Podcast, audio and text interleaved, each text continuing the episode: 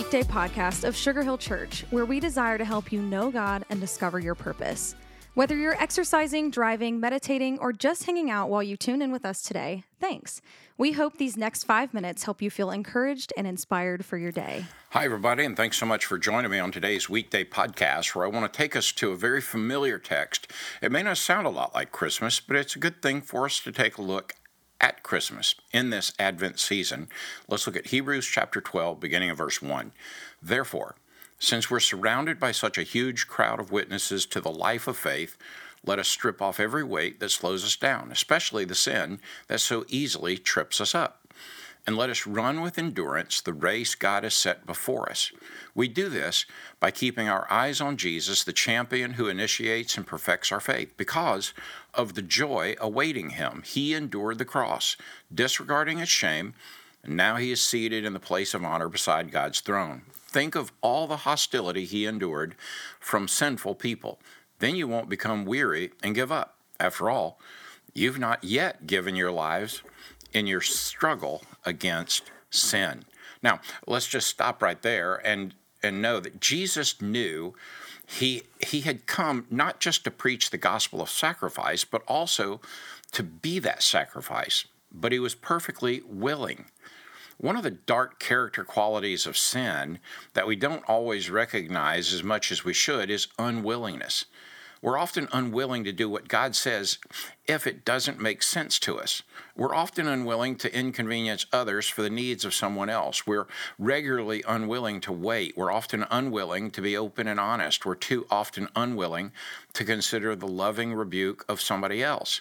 We struggle at times to be willing to say no to our own wrong thoughts and desires or selfishness.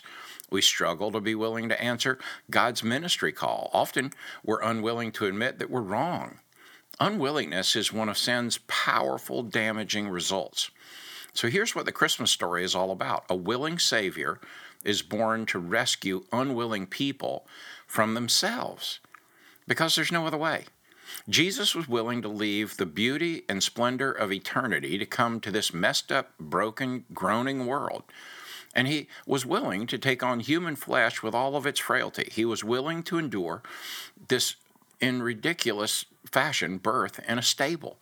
He was willing to go through the dependency of being a child. He was willing to expose himself to the hardships of a fallen world. He was willing to submit to his own law. He was willing to do God's will, his Father's will, at every point. He was willing to be misunderstood and mistreated. He was willing to endure rejection and injustice. He was willing to preach a message that would cause him personal harm. You see, it's not just the Christmas story, but rather the entire redemptive story hinges on one thing the eternal willingness of Jesus. Without his willingness, you and I would be without hope and without God. Without his willingness, we would be left with the power and curse of sin. Without his willingness, we'd be eternally confined to a life without him. So during this season of celebrating, don't forget to stop and celebrate your Savior's willingness. His willingness is your hope in life, death, and eternity. But there's even more to be said. The Advent willingness of Jesus is your guarantee that He comes to be willing today for you. Right here, right now, He's willing to love you on your very worst day. You see, my friend, the Advent story reminds us that our past, present, and future that hope rests not on our willingness, but on the willingness of the one for whom the angels sang, the shepherds worshiped, and the magi searched. Willing Jesus is the only hope for unwilling folks, just like me and you.